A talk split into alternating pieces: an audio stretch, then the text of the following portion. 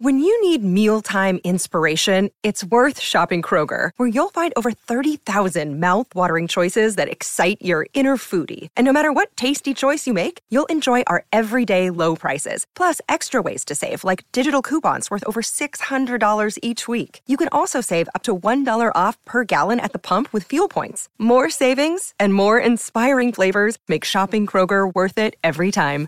Kroger, fresh for everyone. Fuel restrictions apply. This is Optimal Living Daily, episode 1933 Becoming More Deeply Committed to My Commitments by Leo Babauta of ZenHabits.net. And I'm Justin Malik, your very own personal narrator today and every day. It's not a typical podcast. There are no interviews, and it's short, almost always fewer than 10 minutes. So, with that, let's get right to it and start optimizing your life. Becoming more deeply committed to My Commitments by Leo Babauta of ZenHabits.net. How often have you half-heartedly committed to something but didn't really put your entire being into following through on that commitment?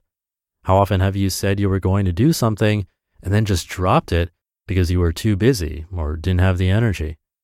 How often have you said you were going to change your habits and then didn't stick to it?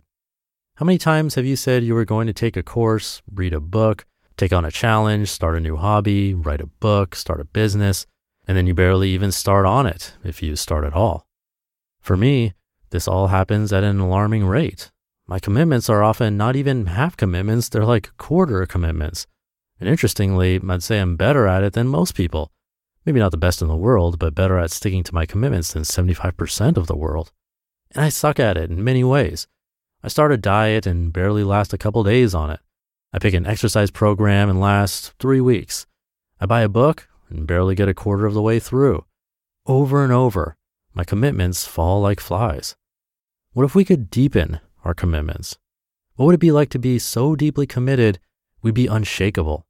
What would it be like to be the person who would walk through walls to meet their purpose in life? How much more would people trust us if we showed up fully every single time we commit to something? Our lives could be transformed. I've been meditating on commitment lately and experimenting with it in my life, looking at where I'm only half committed or less, where I don't really believe I'll meet my commitments, and learning how to go deeper into that commitment or cut it out if I can't commit deeply. Here's what I'm learning about being more deeply committed. Number one, take away choice. When we're only half committed, we keep the door open for other options. We think, Sure, I'm going to stick to this diet, but if I go out for dinner with friends, mm, that's different. Also, family gatherings. And of course, if there are donuts in the office. That's bull. If we're going to commit, let's remove all possibility in our minds of doing anything else. There's just this one option doing your commitment. Number two, do it with your entire being. Going through the motions mm, doesn't count. If you're going to do it, do it with your entire being. Show up fully Put your whole heart into it. Or don't do it at all. Only half showing up for other people is painful to them. The same with only half showing up for yourself. Number three, remember your deeper why. You're probably not taking your commitment seriously because you've forgotten why it's so important. It's just another thing on your endless to do list. Instead, remember the deeper reason you committed to this. Maybe it's to serve people you care deeply about. Keep them in your heart and make this commitment the most important thing in the world, at least at the moment you're doing it. Write out why you care so much about this commitment and put that somewhere you can't miss. Number four, if you aren't fully doing it, ask what's holding you back. Notice if you're not really upholding your commitment or if you're only going through the motions. What's stopping you from fully showing up? What's getting in the way? There might be fear, or maybe you aren't giving it enough weight and giving it the focus it deserves pause and be with this resistance or floppiness and ask yourself what it would take to deepen this commitment. Number five, add commitments only slowly. Let's face it, we want to do everything. And yet, this is why we can't uphold our commitments. We're over committing. Most of us should reduce our commitments. See next item.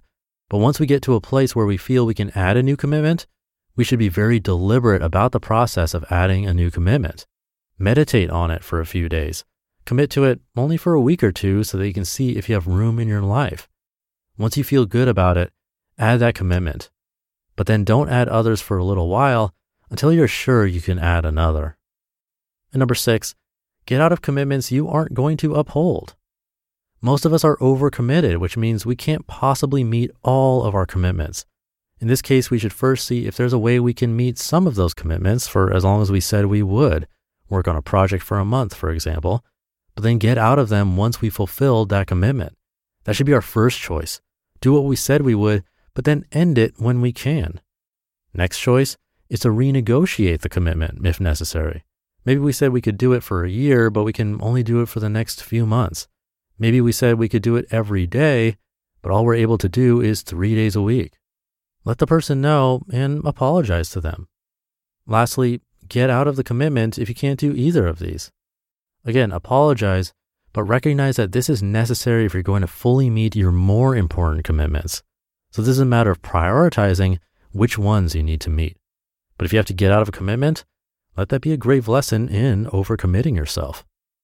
I write these not so much as advice for everyone else, but as advice for myself.